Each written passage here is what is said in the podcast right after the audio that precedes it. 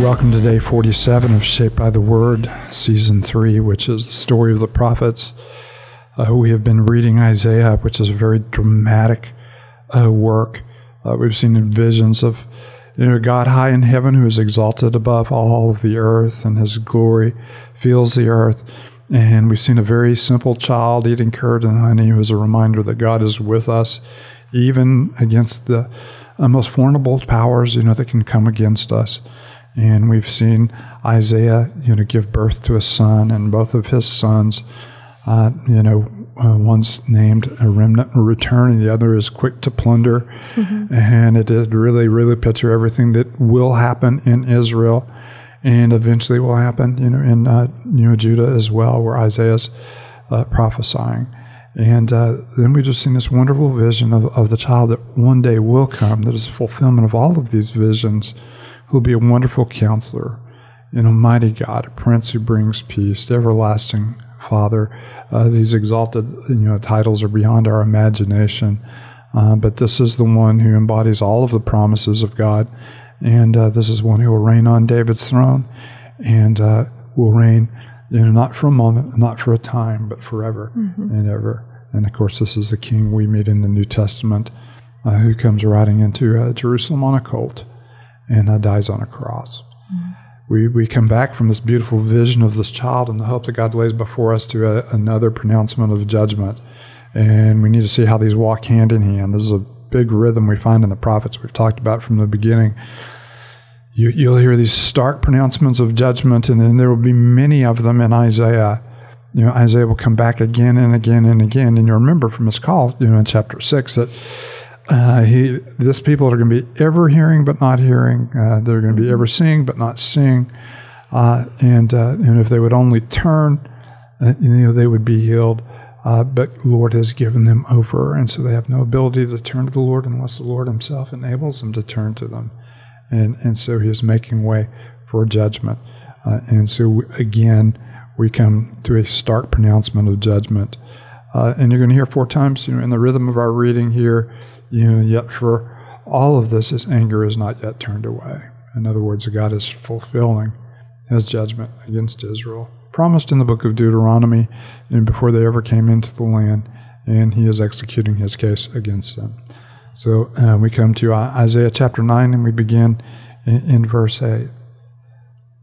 Heavenly Father, we we have a hard time sometimes reading words of judgment. We have a hard time even thinking of judgment.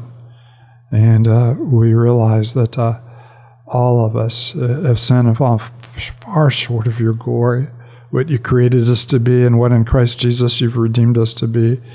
And we are deserving of nothing more than judgment, and yet you placed our, our judgment on him. You made him to be no sin.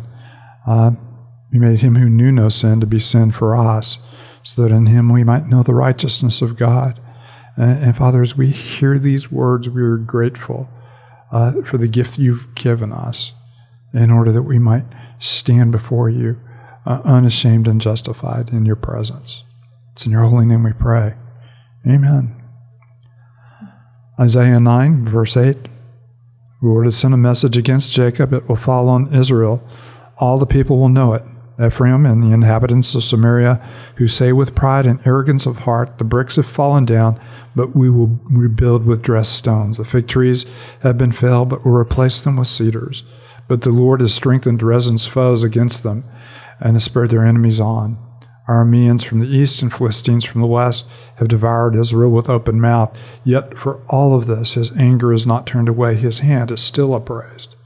But the people have not returned to him who struck them, nor have they sought the Lord Almighty. So the Lord will cut off from Israel both head and tail, both palm and branch uh, and reed in a single day. The elders and the dignitaries are the head, the prophets who teach lies are the tail. And those who guide this people mislead them, and those who are guided are led astray.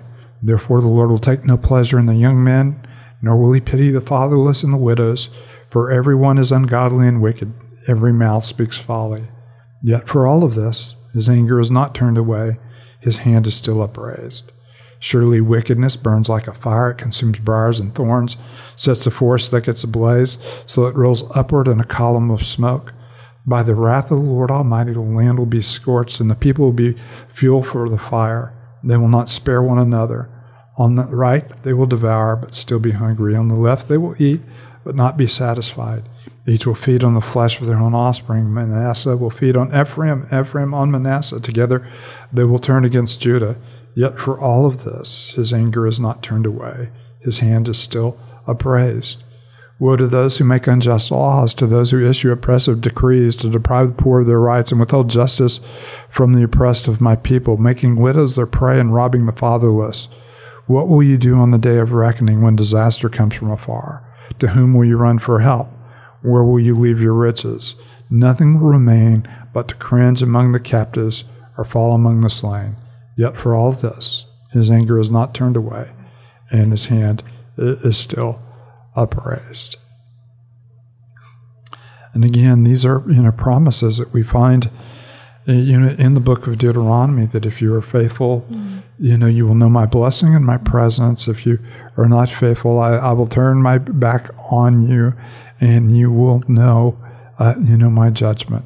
And uh, we see you know expressions of judgment, and even even to the point you know of uh, you know, devouring your own young. And of course, he uses Ephraim and Manasseh, which are, you know, the sons of Joseph, and said one of you will devour the other. And these, these are, you know, these are grand images, and a lot of them are you know, metaphors, you know, of judgment. But uh, you know, some of this actually does, you know, take place. These, these are very harsh realities.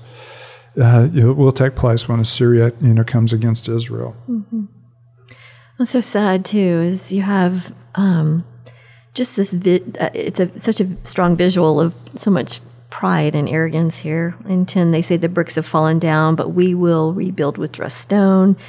Fig trees have failed, but we will replace them with cedars. You know, a continuation of not, um, you know, searching for the Lord or leaning into Him or having faith, but kind of just doing it on their own and just considering themselves as the strength and that they will, you know, rebuild and, and themselves. And that's a picture. You know, you've had the Philistines come in and and uh, you know plunder you, mm-hmm. and, and, yet even then you did not turn you know back mm-hmm. to me, and uh, yet for all of this, his anger is not stilled and his hand is mm-hmm. you know, not withheld. And so you have the, you know the, these kinds of pictures, and their confidence is, "We got this." Yeah. You know, we, it's just a little you know setback. So, mm-hmm. uh, and and by the way, when we build back, you know, we will we'll build back with dressed stones. It'll be better. And so they're they're really looking to themselves. They're mm-hmm. looking to what they can accomplish. Uh, they're not being humbled by mm-hmm. it. And, and, of course, the response they they should have is, you know, not we will rebuild, but we will repent. Mm-hmm. And, and, of course, that's yeah. exactly what Isaiah was told they would not do. Their hearts are just going to be hardened, and they're going to continue to look to themselves and their own resources uh, rather than. Uh, and I think, you know, David, you highlight it standing firm in their faith. Yeah. Mm-hmm. And if they do not stand firm in their faith, they will not, you know, stand at all. Of course, that was a word Isaiah, but it applies to Israel as well. Mm-hmm.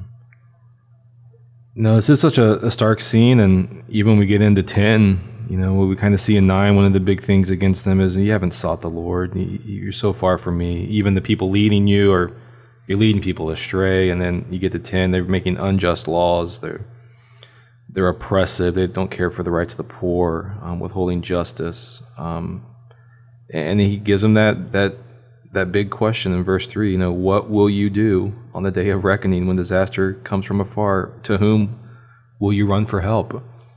And you just get this kind of question that that we all have to face. You know, where do we turn?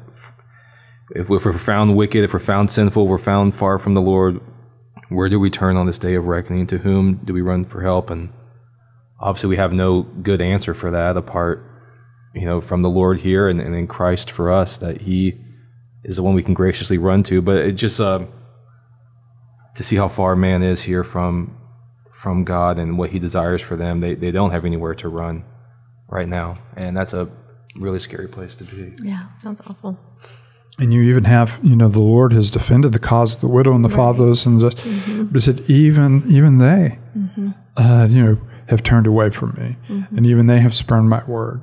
So even those, you know, that I've cried out for and I've you know pleaded for justice for, you know, they have they're as far from me as you possibly can. And it says, you know, again, you know, to whom will you run for help? Everyone but the Lord. Mm-hmm. Uh, uh, they'll run to allies. They'll look to themselves. They'll look for leaders. Uh, you've already heard, uh, you know, the prophecies of in that day. You know, a guy who has a cloak will be the leader.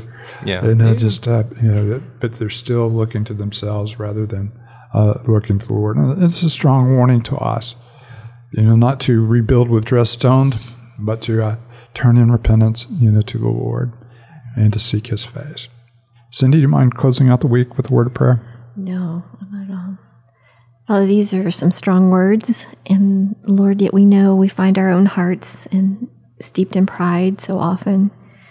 Uh, Father, maybe be quick to um, repent and submit to your authority and your ways, Father. Let this be a lesson to us, Lord, that um, you do hear the cries of those who have a humble heart before you. So may we walk in that way, Father. May um, may there be humility in our hearts as we seek you. It's in Christ's name we pray. Amen.